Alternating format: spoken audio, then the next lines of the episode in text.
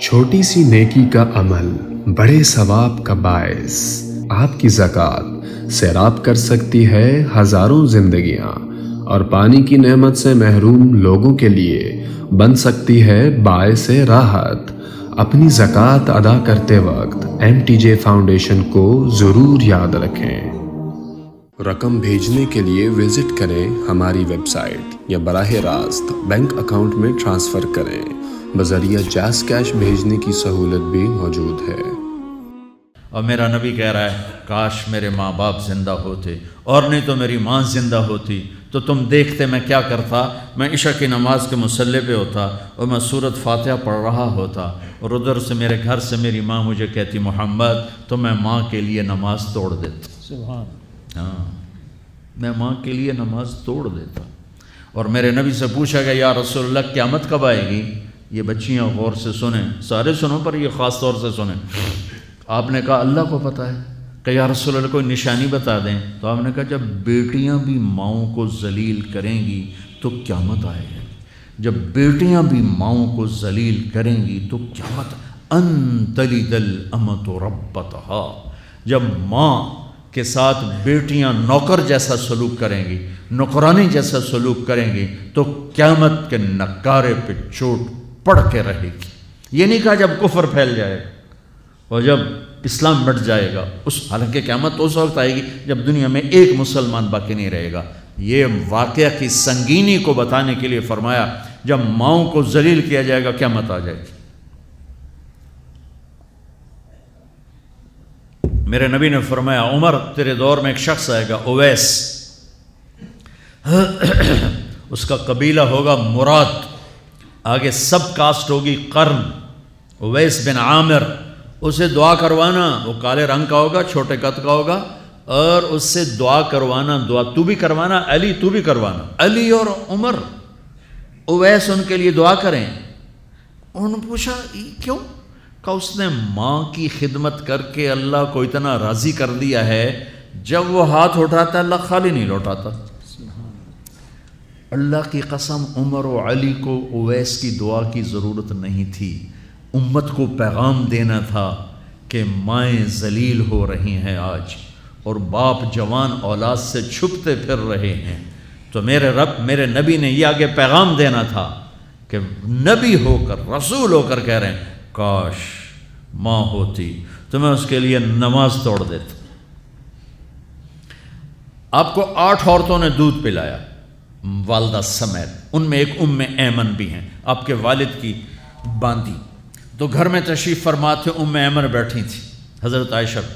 تو ام ایمن کہنے لگی، یا رسول اللہ، پانی تو پلا دیں تو اللہ کے نبی ایک دم اٹھے۔ تو حضرت عائشہ ناراض ہو گئی ام ایمن، اللہ کا رسول کو کہتی، پانی پلا۔ کہا تو اور کیوں نہ کہوں، میرا بیٹا ہے، میں نے دودھ پلایا تو حضرت، میرے نبی نے کہا ہاں ہاں عائشہ یہ میری ماں ہے۔ اس کا میں نے دودھ پیا ہے۔ آپ اٹھے، گھڑے میں سے پانی بھر کے یوں دونوں ہاتھوں سے حضرت ام احمد کو پیش کیا، جو حبشی باندھی تھی۔ چونکہ دودھ پیا ہے، تو ماں کا لفظ صادق آ گیا۔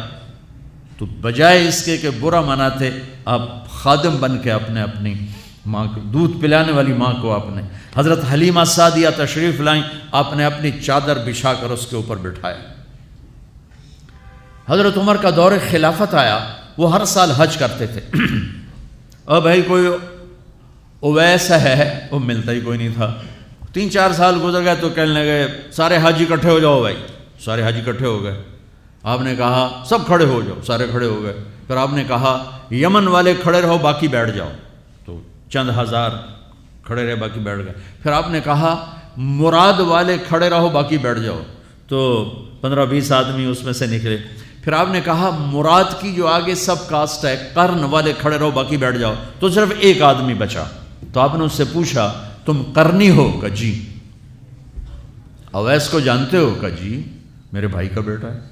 وہ تو تھوڑا سا ایسے ہی ہے، دیوانہ سا۔ آپ کیوں پوچھ رہے ہیں؟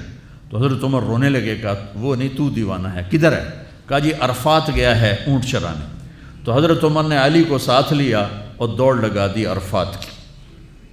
وہاں گئے تو حضرت اویس ایک جھاڑی کے نیچے نماز پڑھ رہے تھے۔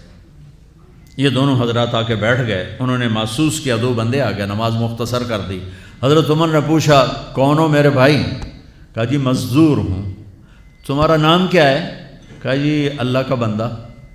کہیں ارے بھائی، وہ تو سبھی اللہ کے بندے ہیں، تیری ماں نے تیرا نام کیا رکھا ہے۔ کہا، تم کم پوچھ رہے ہو؟ انہیں تو پتہ ہی نہیں تھا کہ عمر ولی۔ کیوں بھائی، تسی کون ہو انٹرویو کرنے والے؟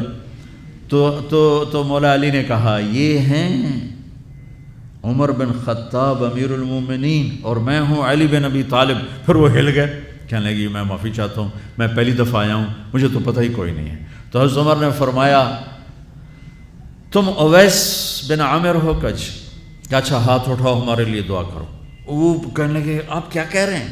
یہ آپ کیا کہہ رہے ہیں؟ میں آپ کے لیے دعا کروں گا۔ میں، میری کیا اوقات ہے؟ کہا ہاں ہاں ہمیں ہمارے نبی نے فرمایا تھا۔ عمر، علی علی، جنت میں تیرا گھر میرے گھر کے سامنے ہوگا۔ اس کے بعد کسی کی دعا کی ضرورت ہے؟ عمر، میں نے جنت میں محل دیکھا۔ میں نے پوچھا، کس کا ہے؟ مجھے کہا گیا، قریشی کا ہے۔ میں سمجھا، میرا ہے۔ جانے لگا تو کہا گیا، عمر بن خطاب کا ہے۔ ان کو اویس کی دعا کی ضرورت ہے؟ میدان عرفات میں سوا لاکھ صحابہ کے ساتھ آپ اونٹ پہ تشریف فرمائے ہیں اونٹنی پر۔ تو آپ نے فرمایا، اس وقت میرا اللہ میرے صحابہ پہ فخر کر رہا ہے اور عمر پہ خاص طور پہ فخر فرما رہا ہے۔ ہمیں ہمیں ہمیں ہمیں پیغام دینا تھا۔ آنے والے زمانوں میں یہ ہونا تھا۔ سبحان اللہ۔ امام ابو حنیفہ کا نام تو سب کو معلوم ہے نا؟ ایک اور عالم بتاتا ہوں عبد الرحمن بن ابی لیلہ۔ ان میں علمی کھٹ بڑھ تھی بہت زیادہ۔ آپس میں بنتی نہیں تھی۔ تو ابو حنیفہ جیسی ہستی جن کے کروڑوں فالوور آج ہیں، ان کی ماں کہتی، نعمان، یہ مسئلہ ہے جا کے عبد الرحمن سے پوچھ کے آ۔ زندگی میں ایک دفعہ نہیں، کہا، ماں جی میں اس کو وڈا عالمہ میرے کو پوچھ لو۔ کہا اچھا ماں جی اپنی چادر اٹھاتے اور پہنچ جاتے، دروازے پہ دستک دے کے بھائی مجھے میری اماں نے بھیجا ہے، آپ اس پہ فتویٰ۔ حالانکہ ان کی اپنی رائے اس کے خلاف ہوتی تھی، لیکن ماں کے احترام میں جا کر ان سے مسئلہ پوچھتے، جن سے روزانہ مناظرہ ہوتا تھا۔ روزانہ کھٹ پٹ ہوتی تھی، علمی۔ ماں نے کہہ دیا، جا کر ان سے پوچھ کے آتے تھے۔ اپنے اتنی بڑی علمی قدر و منزلت کو ایک طرف رکھ دیتے تھے۔ نہیں، میری ماں نے مجھے کہا ہے۔ تو آپ سب نوجوان ہو ماں باپ زندہ ہیں تو ان کی دعا لو، آہ نہ لو، دعا لو۔ مجھے یاد آیا، میرے والد رحمۃ اللہ علیہ کا ایک دفعہ مجھے خط آیا کہ جب پیسے ختم ہوتے ہیں، اسی وقت ہی تمہارا خط آتا ہے کہ پیسے بھیج دو، کبھی آگے پیچھے بھی بتا دیا کرو، زندہ ہیں کہ مردہ ہیں۔ تو تعلق ہی نہیں تھا۔ ذرا پیسے تک تھا، ابھی پیسے گھال دو پیسے، اب تو خط کی ضرورت نہیں ہے، فون پہ ہو جاتا ہے۔ اس وقت یہ خط ہوتے تھے۔ تو میرے والد نے گلے کا خط لکھا۔ مجھے افسوس ہونا چاہیے تھا۔ میرے اوپر جو بھی نہیں رہی۔ ہم نے والدین کی عظمت کو پڑھا ہی نہیں ہے۔ وہ تو در مصطفیٰ سے یہ چیز ملتی ہے۔ محمد مصطفیٰ کے در سے یہ سبق ہمیں مل رہا ہے۔ رقم بھیجنے کے لیے وزٹ کریں ہماری ویب سائٹ یا براہ راست بینک اکاؤنٹ میں ٹرانسفر کریں۔ بذریعہ جاس کیش بھیجنے کی سہولت بھی موجود ہے۔